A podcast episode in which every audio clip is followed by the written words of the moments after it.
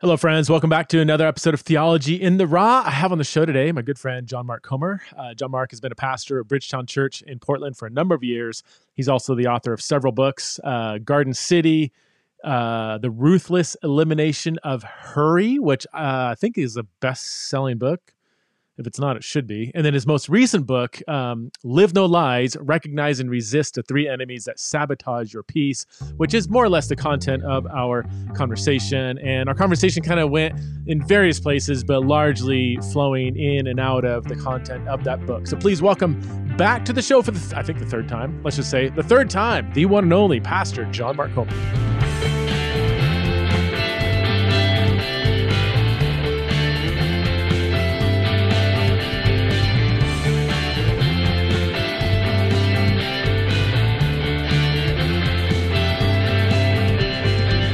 Hey, friends, welcome back to another episode of Theology in Raw. Here with my good friend John Mark Comer. John Mark, thanks for coming back on the show. I think this is number. Is it number three? Hopefully, it's number three, at least three. I don't Yeah. If I had to guess, I would say number three. Number three. I think last time And you, are still just so good looking. It's not fair, You- Preston Sprinkle. If this whole Okay. sexuality and gender Yeah. nonprofit theologian thing doesn't work out, you can just go into acting or modeling. James Bond, they're looking for the So- next James Bond. You're about the right age, about the. You could follow Daniel Craig. I'll let you finish. I'll, I, okay, so I'm I'm very confident and happy to invite my audience to go to the YouTube Preston's version of this I will conversation. edit this out right I want now. my audience to go to the YouTube version of this conversation, and you determine who's the better looking one here. Because, dude, I think I made a I made a comment. Yeah, I was watching your uh, some IGT I, IG live thing you're doing. Dude, you look like literally ten years younger than last time I think I saw you. Not that you looked old then, but I mean, you look so young, dude. How old are you? Are that you forty? must be bad 40 yet? Wi-Fi or something. I'm 41. I feel like I've aged so much in the last couple of years, leading through COVID, worst season of my entire pastoral, not worst, the most difficult season of my entire pastoral life. I feel like it's the president before, after. I've gained weight. I'm going gray. I'm haggard. I'm ready for a sabbatical.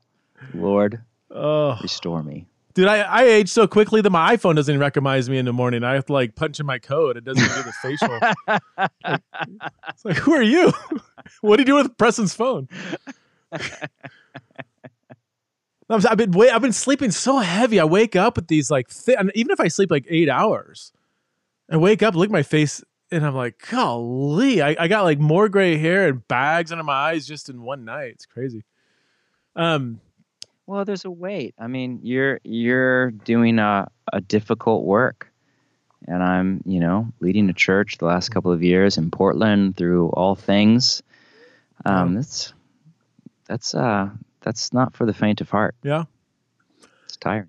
You know what helps is uh, lifting weights to Metallica. I've been getting back into my old Metallica days.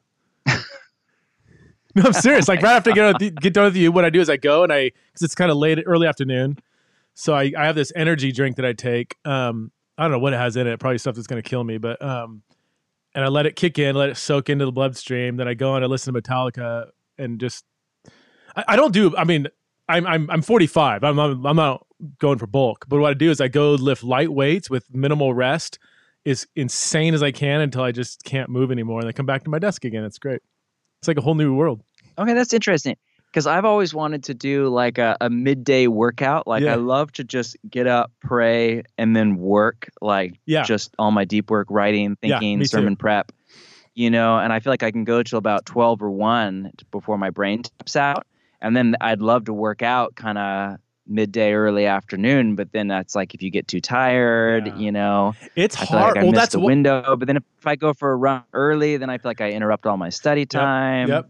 So energy drink, that's the solution, huh? Yeah, yeah. I, I don't even know, want to know if I recommend it because it might not. I mean, it's legal. It's over the counter. It's not like I'm taking like steroids or anything, but it it just gives you that kick. And I got my double shot espresso teamed up with that. I'm not. Please don't. I'm not recommending this, man. Last time I did. I mean, I, I do throw out my back frequently in stocks. I don't use good form, but I just. I mean, like you. I mean, ninety percent of my day is literally. I, I work out at home and I finally got a stand up desk, so I do try to stand up. But I mean, I might take like 12 steps a day, like the little step counter. I might look at it, it'll say 12. Like I went downstairs and came up for lunch, you know. So if I, I mean, to me, I feel like it's essen- It's it's it's not. I'm taking a break from work. Like if I don't do some kind of exercise, it's. I mean, I'll I'll, I'll die at 50 um, because I just such a sedimentary life. Hey, let's talk about your book, Live No Lies. I I okay, so I haven't haven't read it. It's on the stack. Okay, so just confession, but you know I will read it. Uh, just Right. have a lot going on. So I would love to know what this book is about. I think I can kind of guess the direction, knowing you and knowing just the title and everything. But um, is it world, flesh, and the devil? Like you're taking those three categories? Is that is that right? Or Correct. Yeah, Yeah. taking that ancient Christian paradigm and attempting, which has been basically lost Huh. or relegated to angry fundamentalists with bullhorns, and attempting to update it for people living in our secular and sophisticated culture. all right, so give give us the uh, walk us through it. Like maybe a snapshot of each one of those and what's uh, yeah, tease us with your book. Tease us. Tease us. Oh, where to start? Okay, let's just let's just talk about the devil for a minute. Okay, just because we can. So, uh, my book is not a systematic theology textbook. It is not me attempting to lay out all the things that Scripture teaches about the devil or demonization at all. Not even trying to do that. That's far beyond the scope of this book. It's a deep dive into one kind of aspect of the devil or the demonic. So, I start off with this kind of new hero of mine. Tell me what you think of this because you may think of him as a heretic. So let's just start there. Uh, but Evagrius Ponticus, I know what it is. fourth century desert father, one of the most influential theologians in my life right now. Oh my god, He is imprinting on my brain in an extraordinary way. So, first off, let's start with this Jesus, to take Jesus seriously as a teacher, you have to take the devil seriously. Most Western people don't. Most people in the West just, we kind of laugh at the idea of the devil as like a pre modern, Yeah. pre scientific myth, you know, right there with Thor's hammer and Santa Claus or whatever. But any serious reading of Jesus will lead you to a serious consideration of evil as a personified creature, not just a vague force out in the universe. Mhm. So, um, the Desert Fathers and Mothers, who are this group of very serious Christians in the third and the fourth century AD, who, as Christianity, as it's been called by then, is legalized in the Roman Empire, and now you have this massive shift where it's no longer the way of Jesus or the church is no longer a, a persecuted minority. Now it's a political ma- majority. There's great things that come with that, kind of Christian values, in particular around sexuality and gender, kind of overtake the Greco Roman view of sexuality and gender and kind of influence the wider culture. Major problems with it compromise and complicity, in particular with Roman, kind of the empire's power and the abuse of power now become normal in the church. You start to have leadership scandals because now, as we do now in the Western church, because now there's power incentives for people to end up in church leadership, which is before the incentive was like, you're going to get fed to the lions. Mhm. Now it's like, Right. hey, you could move up in the political hierarchy of the day by becoming a bishop or whatever. So you have this fascinating moment where the Roman Empire is in kind of decline and disarray, and the church is dealing with widespread compromise and complicity. Very similar to the moment we're living through right now in the Western church. One response, there are a few different responses. You have, you have the response of the apologists like Tertullian and others who basically become like the Tim Kellers of the age, the C.S. Lewis of the age. These are living in major urban centers of the empire, and they develop an incredibly robust intellectual case for the gospel of Jesus and rebuttal of paganism. And intellectually, they basically topple pagan thought. And uh, basically, Christian intellectuals reign supreme until the Enlightenment. So, over a millennium and a half, right? Another response uh, wasn't anti intellectual at all. Many of them, like Evagrius, were freaking brilliant. Hmm. There's this whole group of serious Christians that decide the best way to save society is to retreat from it. They use Mhm. the analogy of like society's like a shipwreck.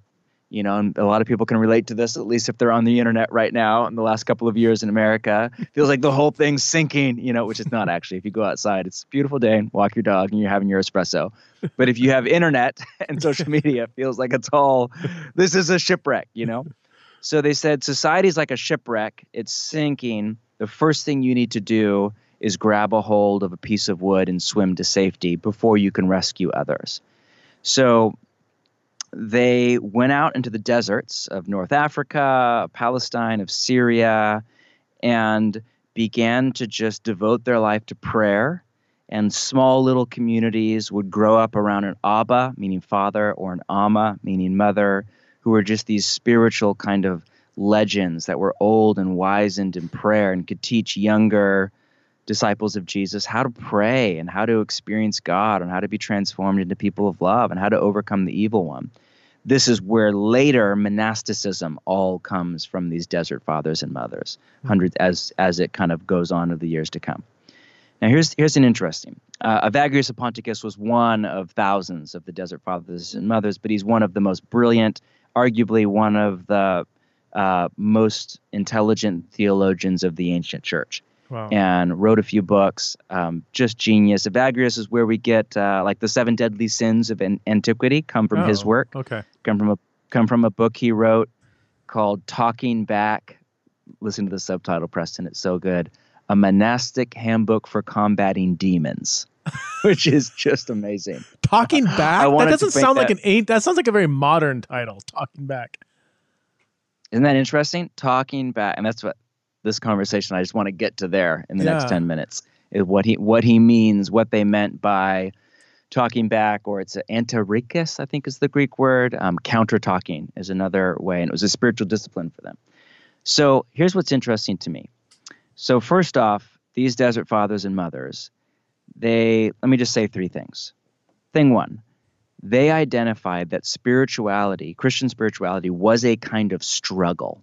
They did not use the language of spiritual warfare. That's not biblical language.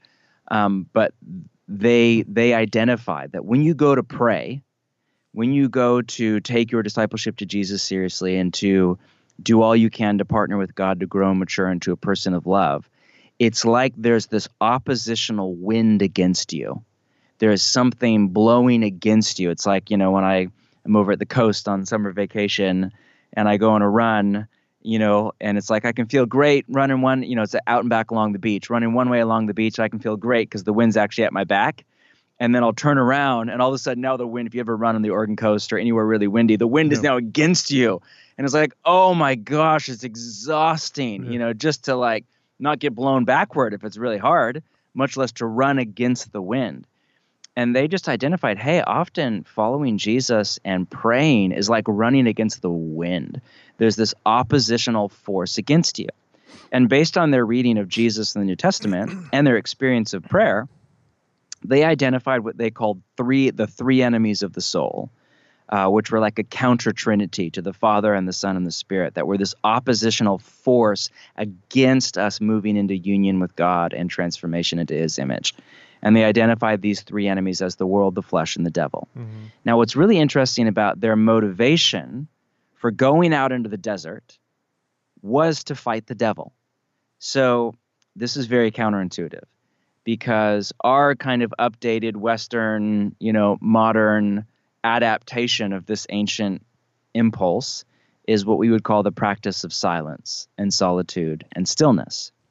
But for them, their dominant motif for the practice of silence and stillness and you know it's where the contemplative tradition and prayer comes from their dominant motif was not sabbath. It was not like a spiritual day spa. It was matthew 4 and luke 4 huh. where jesus was quote led by the spirit into the wilderness to be tempted by the devil. They went out into the desert to pray because they said look at jesus. He went out into the desert to fast and pray, to fight Satan. We're followers of Jesus. We need to go out into the desert to fast and pray, to fight Satan. So that's really interesting. That's hmm. thought one spirituality of struggle.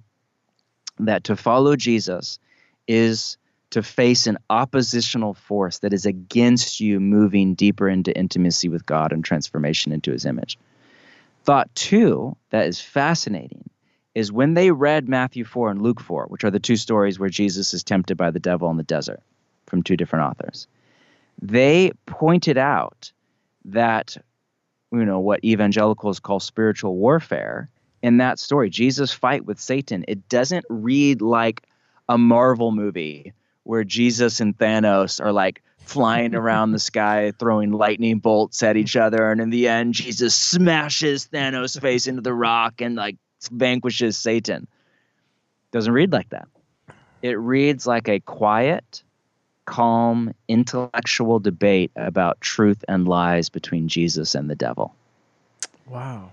And that's interesting. So they interpreted that to mean, and then they read Jesus teaching on truth and lies in John 8, which is, you know, the famous line, you shall know the truth and the truth shall set you free which if you reverse engineer was Jesus was simultaneously saying we're in bondage to lies. And that's where right after that Jesus said calls Satan the father of lies. Mm-hmm. Says when he lies he speaks his native language, says there's no truth in him.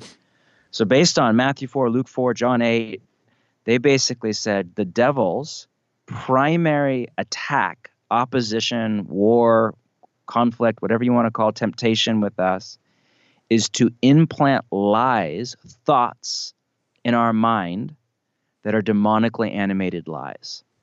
So they called these logismoi, Greek word, which is a bit tricky to translate to English. You know, yeah. it's like thoughts or thought patterns or internal narratives, like the videos that kind of play in our mind's eye from when we wake up in the morning until when we go to bed, and these mm-hmm. kind of mm-hmm. narratives that kind of poke around in our brain and imagination about how we interpret the world thoughts, sentences that keep coming back. And Evagrius and the Desert Fathers and Mothers full on believed that these thoughts were demons or that, that, that they were demons. They believe that just like the Holy Spirit has direct, ex- direct access to our mind and imagination, they believe that demonic beings have direct access to our mind and imagination. Now, that sounds a little cuckoo to us today. Yeah. But just think about like your thought life think about how you have you ever had a thought that first off uh, felt like it had a will to it it wanted to be thought felt like it had a hmm. power to it it was like almost like you could not not think it and it felt like it had like a uh, uh, an evil intent it wanted to be thought it wanted to overtake your mind and your imagination consume your mental real estate and it wanted to produce in you anger bitterness hurt feelings fear insecurity shame. Um, they would say those thoughts have been demonically animated and are the devil or demonic beings attempt to sabotage you sabotage your inner life with god and tempt you and their third thought, and I'll end here and shut up, and we can talk about whatever. Their third thought was the way you fight the devil is through a spiritual discipline that you will see on almost no spiritual formation list today that they called talking back or counter talking is another way to translate it. It's the title of Evagrius's book. And it's basically you find a thought from scripture that is the corresponding truth to the devil's lie. And whenever that logismoi, that demonically animated thought, comes into your field of mental awareness, you refuse to get sucked into the inner dialogue. Instead, you change the channel and you redirect your thought to the truth of Scripture. So that was their reading of Jesus in Matthew 4 and Luke 4, quoting Scripture to the devil. They would say it wasn't that Scripture was a magic incantation and it wasn't inductive Bible study, though there's a place for inductive Bible study they would say the devil would implant a, a logismoi, demonically animated thought in Jesus' mind. Jesus refused to dialogue with the enemy about it. He refused to get sucked into the inner narrative, and instead he would turn his attention to a corresponding truth from Scripture, and he would move on. And they would say that is how we fight the devil. We identify the logismoi, the lies, the thought, the demonically animated untrue thoughts that regularly come into our field of vision. And when they come, we correspond we turn our mind we redirect our attention to the corresponding truth from scripture they would locate that curation of consciousness as the one of the main goals of prayer a primary act of discipleship and the ultimate form of what we call spiritual warfare Hello, friends. I want to invite you to come join us for our first ever Theology in the Raw Exiles in Babylon conference, March 31st to April 2nd. At this conference, we are going to be challenged to think like exiles about race, sexuality, gender, critical race theory, hell, transgender identities, climate change, creation care, American politics, and what it means to love, love, love your Democratic and Republican neighbor as yourself. Different views will be presented. Everyone will be challenged to think critically, compassionately, and Christianly through all kinds of different topics. We've got loads of often, uh, awesome speakers that are going to be there. Thabiti Anyabwile, Chris Date, Derwin Gray, uh, Ellie Bonilla, uh, Jackie Hill Perry, Evan Wickham, uh, Jon Tyson, Tony Scarcello, Sandy Richter, Kimi Katiti, Heather Scriba, Street Hymns, and many others will be joining us for the first ever Theology in the Raw conference. All the information is in the show notes, or you can just go to prestonsprinkle.com to register. And I would recommend registering sooner than later. Space is limited. You can come and join us in person in Boise, or you can stream it online. Again, prestonsprinkle.com for all the info. Form of what we call spiritual warfare. And that's what my book's about. So now I don't have to read it. I you don't. Just just saved you no, six hours, man. I have so many thoughts that are swirling. I, I, I let me give me one second and try to formulate it so it comes out coherent. Um,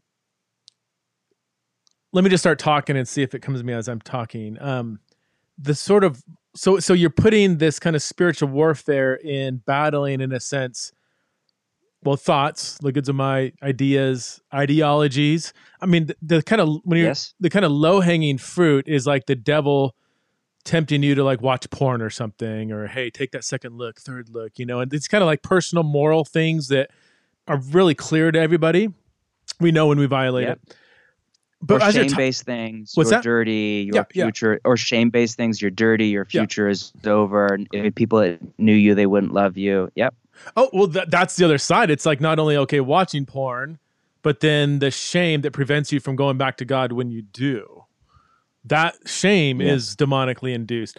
I wasn't even going to go there, but so that's kind of the e like as you're talking, it's like okay, most Christians would say, that, oh yeah, this makes sense, you know, porn and lust. Is your brain going to the ideological examples? Yes. Well, now I'm thinking phenomenon?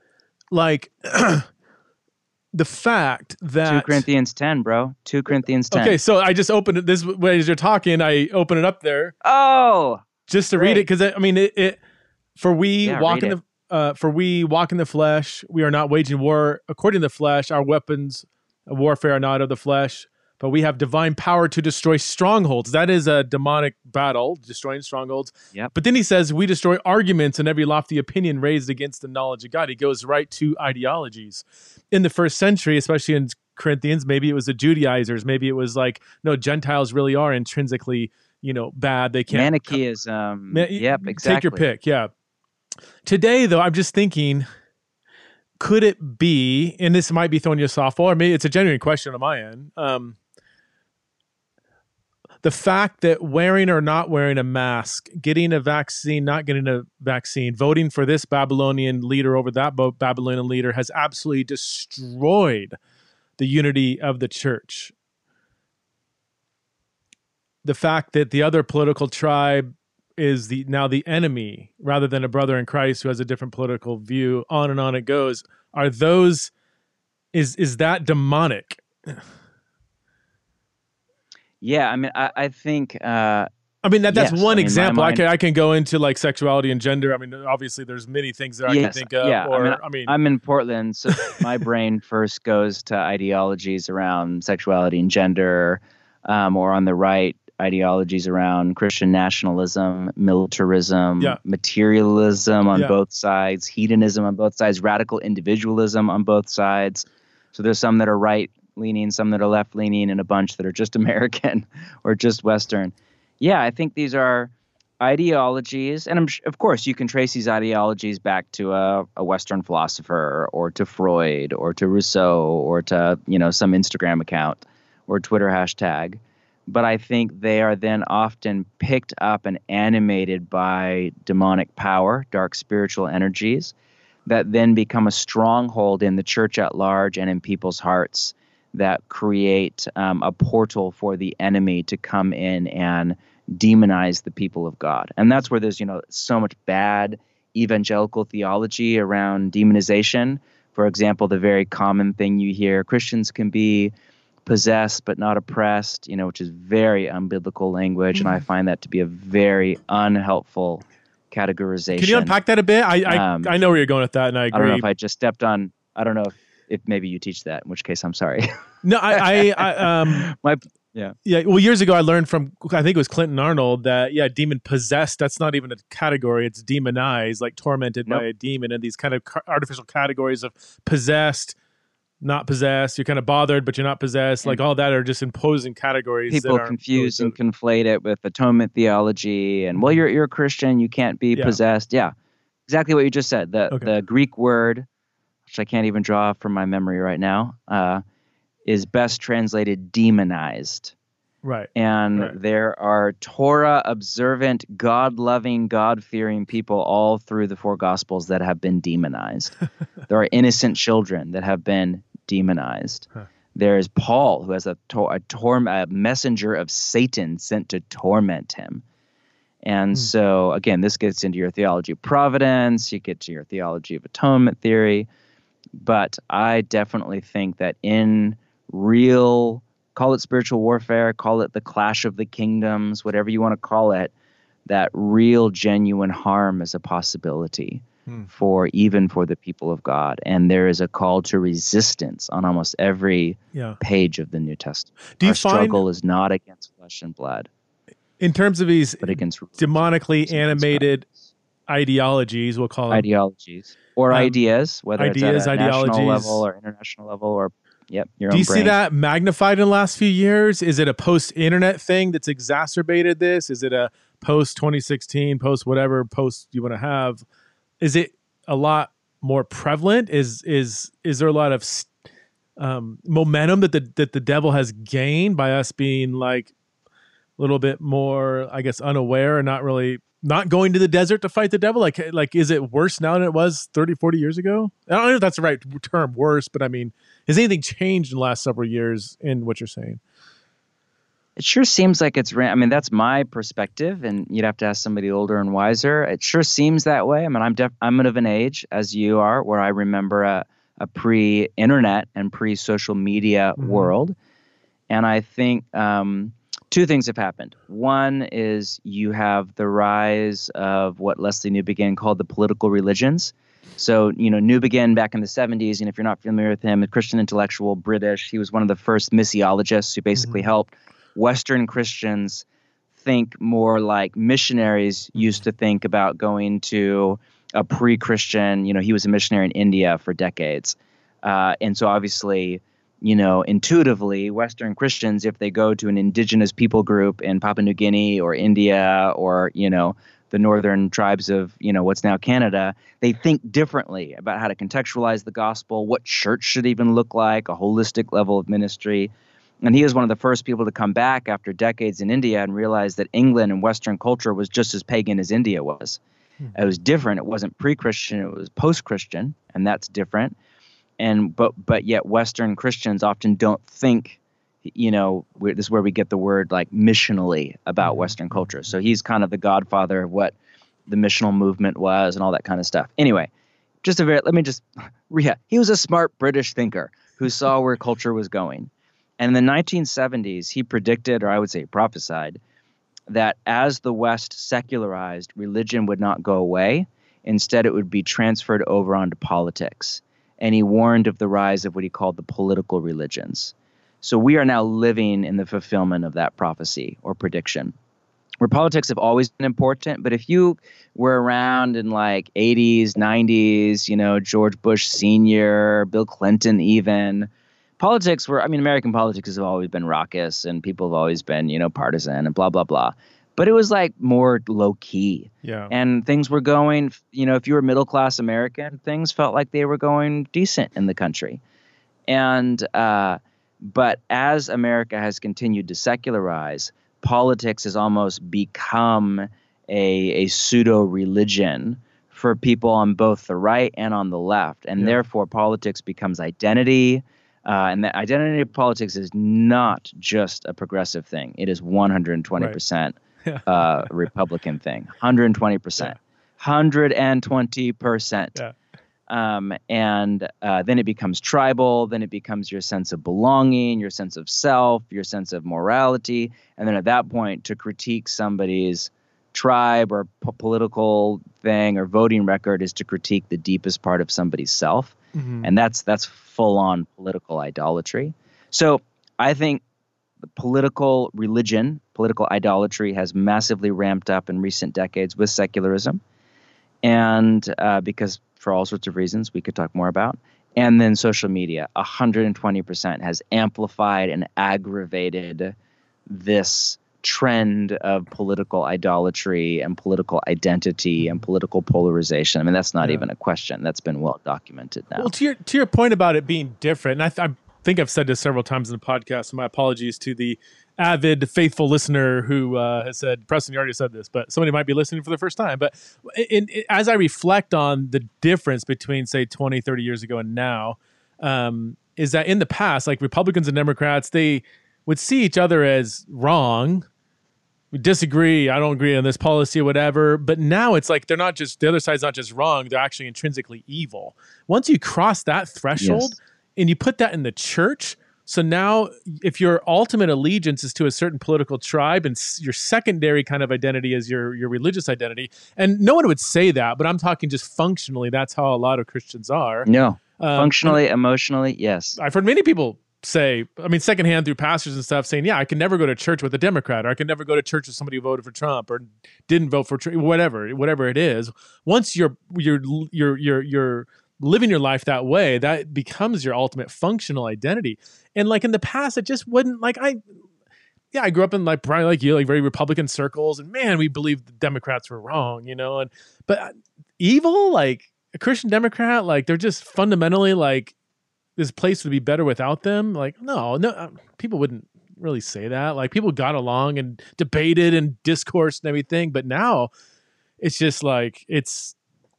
I, I, think I mean who is more excited than Satan and all of his friends that Christians are viewing each other as intrinsically evil given which Babylonian leader they're giving their allegiance to like this is just so twisted so backwards Yes. Help And us out, how I John. think you Mark. know. How do we? d- Well, well, I mean, I think the beginning point, and this is this cuts across partisan lines. If you're more progressive leaning or more conservative leaning, the beginning point is repentance over political and ideological idolatry. The, the beginning point is repentance and asking God to free you from an identity and a sense of self and an allegiance that is wrapped up in a, a culture war, yeah. an aside in that culture war, or a party or a political ideology. It begins with repentance and Which we, we, begins can I can I suggest that repentance, in in its full sense of the word, might and probably would include, like st- like stopping, or or minimizing the steady trickle of toxic ideology being fed to you through your favorite news outlet, social media, podcast. What if anything is prevent stunting your desire to love your neighbors yourself or your enemies yourself. If whatever is, it could be true. It could be true. It could be, I don't know, pick a couple just so I level the playing field. Whether it's, um, uh, I'm blanking on it. Whether it's Fox News or CNN. If you if if your steady diet of that is not is, is might be you might say no I agree CNN nine times out of ten is true or Ben Shapiro or whatever nine times whatever if as a result you're you're less motivated to love your neighbor and your enemy as yourself then you have to at least question whether this is a helpful trickle some people I feel like well so, some people might be able to listen and it doesn't really do anything to their heart they get informed they get a different perspective but if your heart is stifled then you need to turn part of repentance is turning that off taking a break take take a month yes. say I'm not going to listen. I mean, the world's going to exist without me being aware of all the problems are. going on. Am I on to something here? I mean, and then the, uh, the algorithms and stuff. I mean, there's a whole like you peek behind No, the curtain I don't, on. I don't know who the the hypothetical people are that aren't being deformed by that. I, I'm not sure they exist. I mean, everything we do does something to us.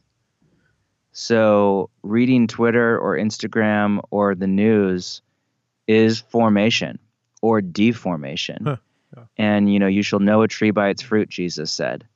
Are you becoming the end goal for us is not getting our political power, it's not religious freedom, it's not our policy pass, not that those things do not matter, they matter a ton. But the end goal is are we increasingly bearing the fruit of the Spirit?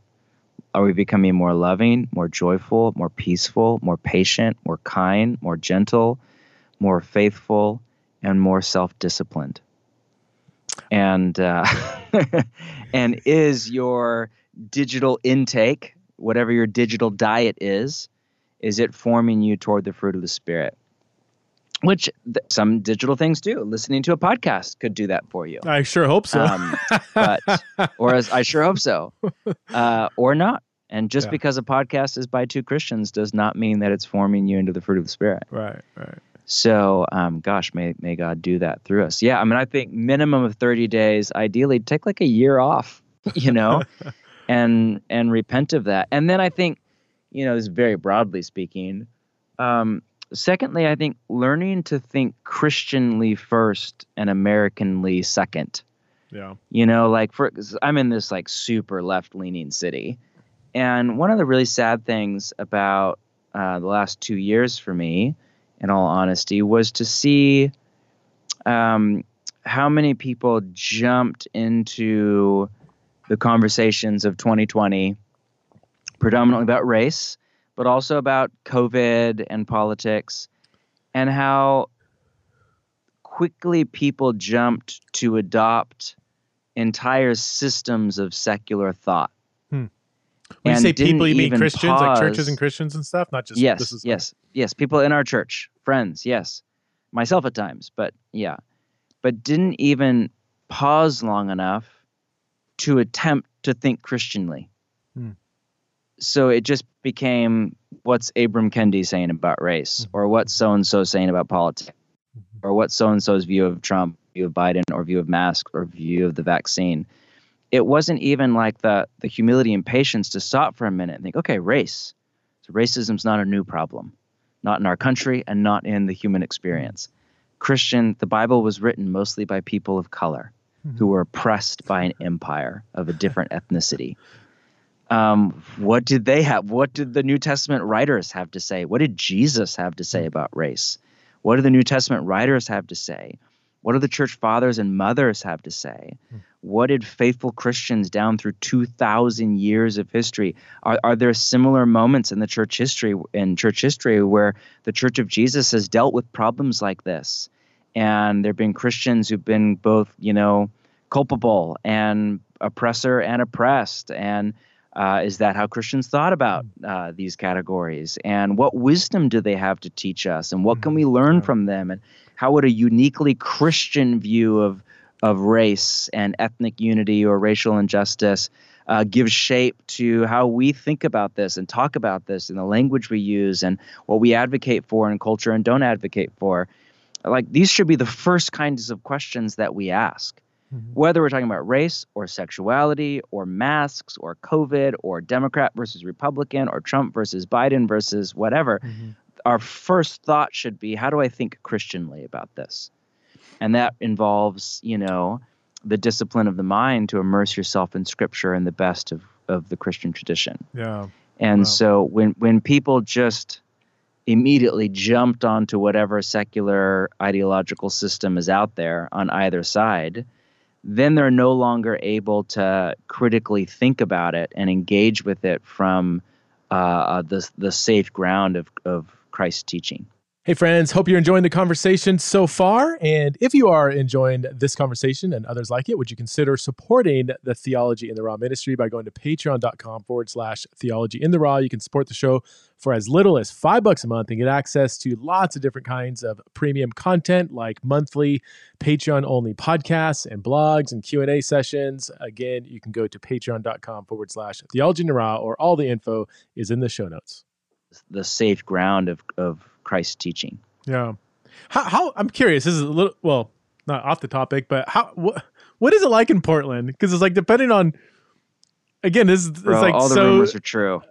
Was that all the rumors? Well, I mean, you, all the rumors are true. You know, you watch one, for instance, like Antifa, right? Like you watch one news outlet, and it's like, oh, it's an idea. They don't exist. Another one, it's like they they're taking over Portland, about to burn the place down. You know, like is it like are you uh, can you walk downtown portland without getting mobbed and attacked? Is it peaceful? Is it are there burning buildings all over the place still? Or i don't know i just yeah yeah yeah. No i mean it is it, yes it's safe to walk around downtown. I wouldn't walk around it at night right now.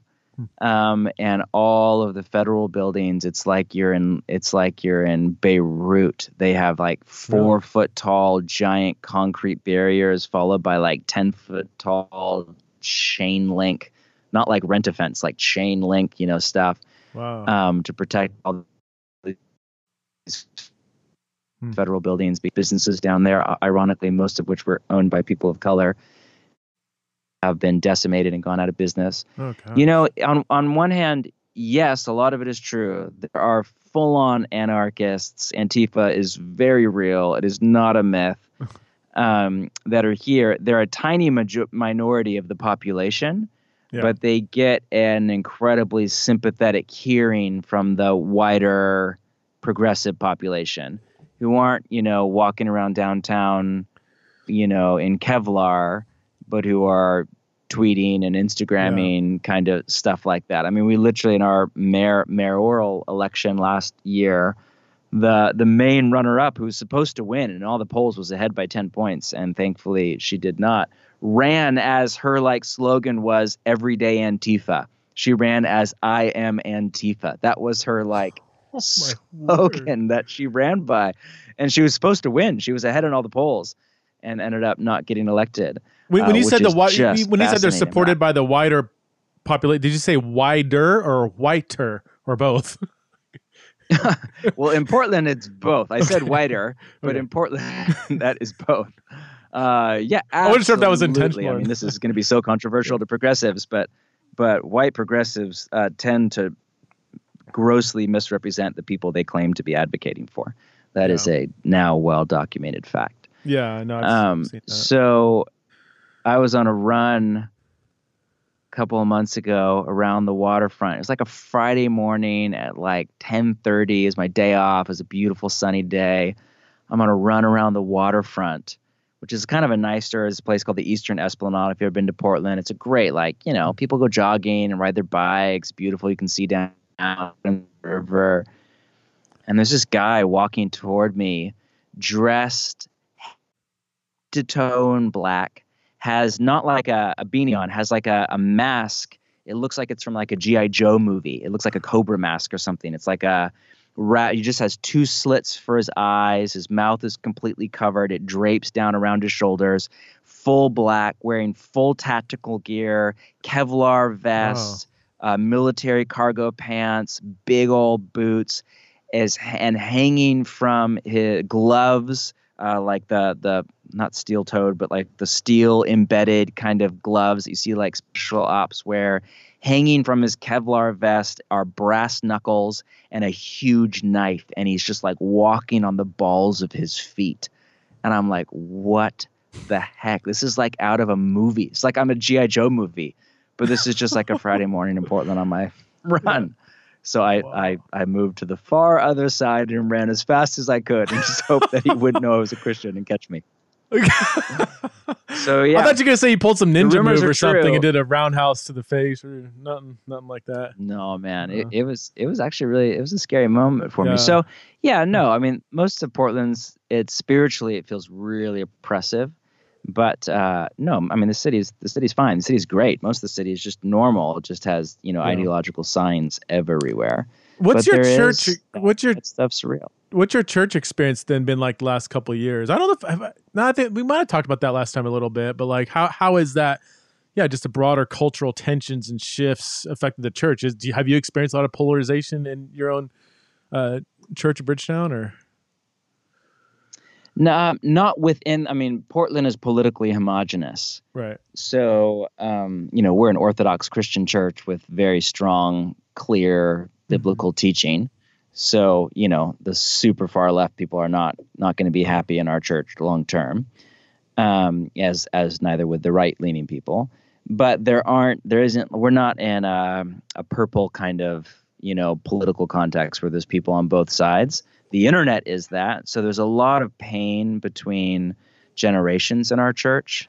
You know, a lot of young, Portland's the most overeducated city in America, I read one thing said. So there's a lot of kind of 20 somethings that move here after college just for the lifestyle to live in Portland.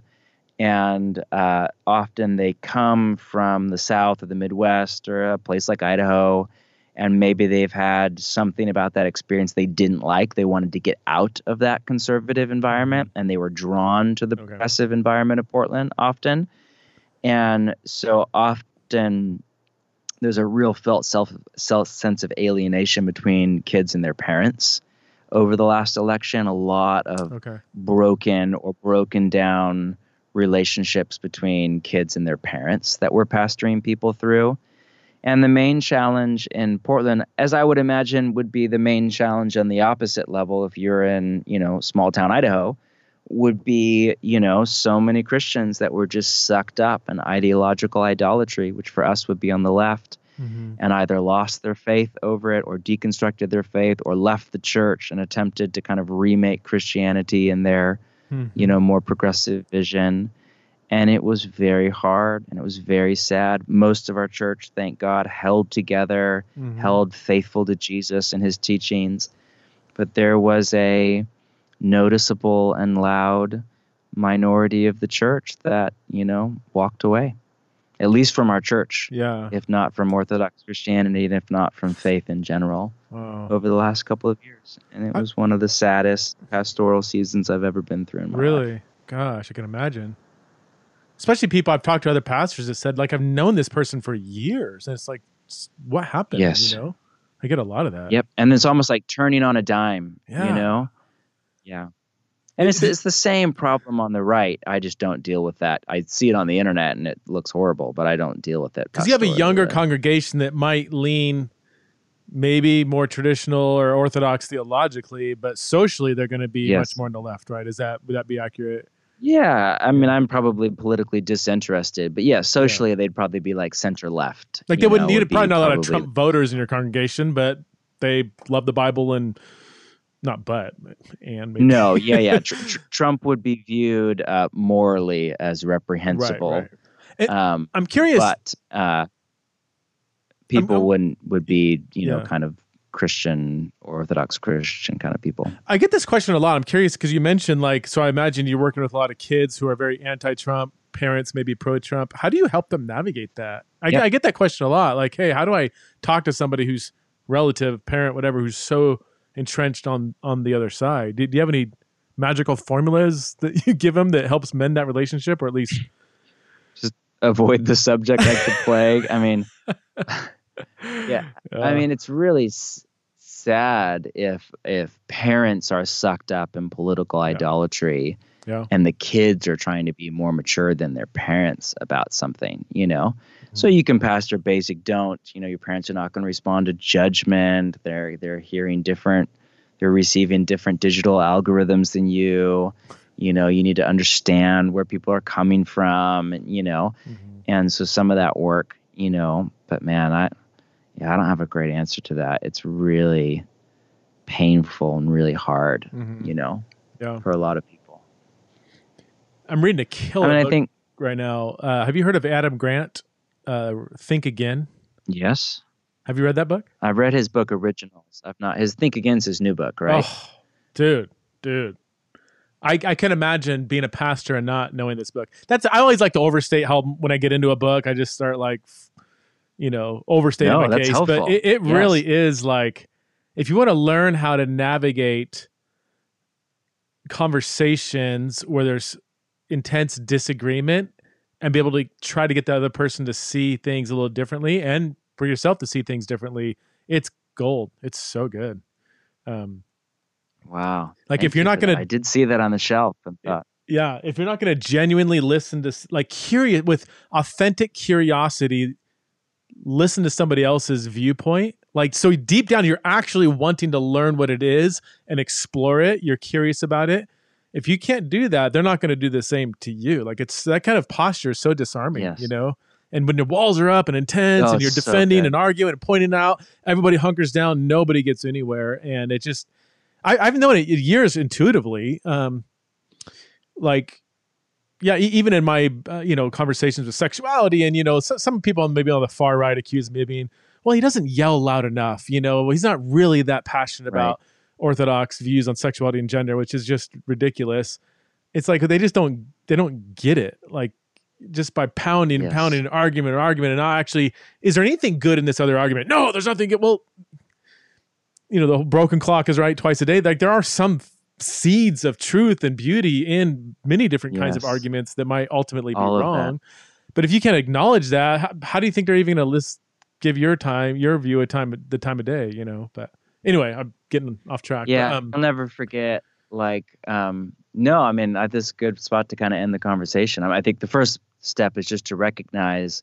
there are demonically animated ideologies that have become strongholds in the Church of Jesus in our country, in our generation, and in our own churches and hearts. Mhm. And we need to identify what those strongholds are, what those ideologies are, what the demonically animated lies are embedded in them. And we need to repent and partner with Jesus to let him liberate us from slavery to these ideologies that are driving us to anger and anxiety. Hmm. And I think you're absolutely right. You know, it starts with listening, it starts with humility, it starts with thinking critically and thinking Christianly. Mhm. I'll never, I mean, the, the election of Trump, again, because I'm in a, I don't even say this in a moral way, just I'm just in a left leaning city, was baffling to, if you're in a Portland, the election of Donald Trump five years ago was, was baffling because it, doesn't fit the narrative of the city, which is a progressive, secular, evolutionary, we're all evolving. Uh, Portlanders think they're the future, which I actually think they're a future. They're not the future. They think, you know, everybody's going to become progressive once they're enlightened, like we are. And that's built into the very name progressive. We are, it's an evolutionary view of history. Human history is evolving toward a utopian future where we finally shred the oppression and repression of religion and God and superstition, all of which are the same thing, of traditional sexual norms and even the bio- the concept of gender and biology itself, and we're just free to remake our body, our biology, you know, sleep with whoever we want, be in whatever kind of relationship we want, do whatever we want, as long as it doesn't harm everybody. Of course, nobody agrees on what harm is. That's a non-breaker, but let's set that aside. And so we're just, and everybody else is just going to eventually catch up to us. So that's the, that's a, that's a caricature of the of the Portland or coastal city or just progressive kind of view of the world, and um, that's a caricature. A thoughtful progressive would also say, no, we really believe in systemic sin and generational injustice, and we have a critical view of power. So there's great things in it too. Again, there's a lot of truth in the progressive view. A lot of its critique of power is very helpful, but um, that doesn't. You can't make sense of the election of a president, Donald Trump, or of a lot of the the backlash against BLM or other things like that over the last few years. And so, you know, I remember after his election reading Hillbilly Elegy oh yeah by J.D. Vance was beyond helpful for me Hmm. because I realized, and, and I don't think Portland realized this, I realized I don't understand what poor people's experience of our country is like. I don't understand what poor people of color's experience is like. And I don't understand what poor white people's experience is like. Hmm. I grew up really comfortable, not rich, but middle class, kind of normal, you know, what, what to me was normal. Yeah I realized, normal, oh wow, there's a lot of other people. Look, look, I still, I just said that. I just said that. Normal. It's not normal. It was my normal, but we assume that our normal is normal. It's not. It's just our experience. So yeah, I remember, you know, reading Hillbilly Elegy was so helpful, and then all of a sudden reinterpreting the Trump phenomenon through this new angle of compassion. Like, oh wow, there's people who are experiencing the breakdown of Western society and secularism through a whole other lens mm-hmm. and a whole other pain point. And uh, it definitely it didn't change my political opinions, but it sure as heck changed my heart posture. Wow, and so my yeah. you know my view of, of people that may have voted differently than me. So good. The book is Live No Lies. Uh, John Mark, you got tons of other books. I'll listen to show mo- show notes. They are all so good in content and beautifully written. Um, there's uh, one more question, quick, that's been killing me this whole time. This whole time, I've been trying to read your tattoo on your right arm. It looks like Akkadian or something. What? What is that? yeah, what is that? Like, that's so embarrassing. This goes back forever ago. My little brother and I did this. It's uh, Aurebesh, which is the Star Wars language. What? That they actually made up a, a, a language for Star Wars. It's it follows normal English grammar, but they have like a, their own alphabet. And it's the line of Han Solo in all three of the original trilogy movies never tell me the odds. What? How did I not know this about you? I, I, was wondering if it was like Elvish or something, but you went beyond well, that. Was, all the way to, Star I was Wars really language. into Star Wars until the new trilogy came out, which I think is horrible and yeah. just an absolute capitulation to the worst of capitalism and uh, just an embarrassment to the Star Wars name. And uh, I'm still grieving over it. So now I wish I want to have my tattoo removed, but it'd be really painful and expensive, and I haven't done it. so it's not even like a Bible verse or something. It's not like oh, it's wow. not even a Bible verse. I just assumed well, it was like. I, Greek or my brother was like, "Hey, let's get let's get tattoos together," and I was like, "Okay." He's like, "Well, that'd be a good brother bonding experience." You know, my brother's 12 years younger than me, so we're like kind of trying to become friends in adulthood. You know, because I was like out of the house by the time he, you yeah. know, he was six when I left the house. You know. So it's been great. So I'm like, all right, it'll be a bonding thing. And he's like, let's get Star Wars tattoos, right? this was before the new J.J. Abrams one come out, and we were all, i am soured. He likes them, I don't like them. And so we're like, great. And he wanted to get like the Death Star on the shoulder or whatever. And I'm like, bro, you will, you will regret that the rest of your like, what about the rebel like symbol on my bicep? I'm like, no, no, no, no. You will regret that. So I'm like, we have to get something that most people just think is like some cool indie art thing. And the only people who know what it is are like die-hard Star Wars nerds, and they'll love it just because they'll know what it is. So Aurebesh he got "May the Force be with you" on oh, his arm, and I got "Never tell me the odds" on. The next tat, okay, so I got a few tattoos. The the next one I want to get, if my wife will give me the okay, it, let me know because you have, you have a good cool radar and everything. So I want to make sure it's not a stupid idea because I'm 45, so most of my tattoo ideas are pretty lame. Yeah, you the, never. I no longer trust myself. I'm now running yeah. all my ideas by my 16 year old son. Yeah, yeah, yeah. So the face of a lamb, but a stern lamb like a stern lamb, crown of thorns, maybe. That might be a little too much. But with basileia, the Greek word for kingdom, written upside down somewhere, somewhere in the crown, upside down kingdom. Ooh, a lamb with a with cool. a stern, like a he's steady. He's a lamb, so he's weak. He's been conquered. He's crucified, but he's he's he's but he's, he's resolute. He's resolute, resolute. I can't find any of the picture online. What I imagine, I can't draw it in some kind of upside down kingdom basileia. I have too many Greek words on my body already, so I, I don't want to do another like just yeah, basileia. You almost need like a like a lamb version of uh, Eastern Orthodoxy icon iconography. Oh, where if as a late modern Westerner, you look at all the icons of the saints and they look they look kind of uh, depressed almost or not depressed they look like they're not smiling and we're like we're well, supposed to smile for photographs which yeah. actually is a very western thing to smile for a photograph most people around the world don't smile for photographs Huh. Um, it's a Western phenomenon. And actually, what they were communicating was not that they were stern or unhappy. It was they were they were communicating that part of the goal of becoming a saint was becoming so detached from from the world and fear that you achieved what they called apatheia, like a deep sense of peace and abiding calm and a sense of detachment from the world and contentment in God. So they're actually communicating with the pursed lips and the not yeah. smiling. They're communicating. These are people who have been free from their attachment to the world and come to a great place of peace. Wow. So you need a lamb.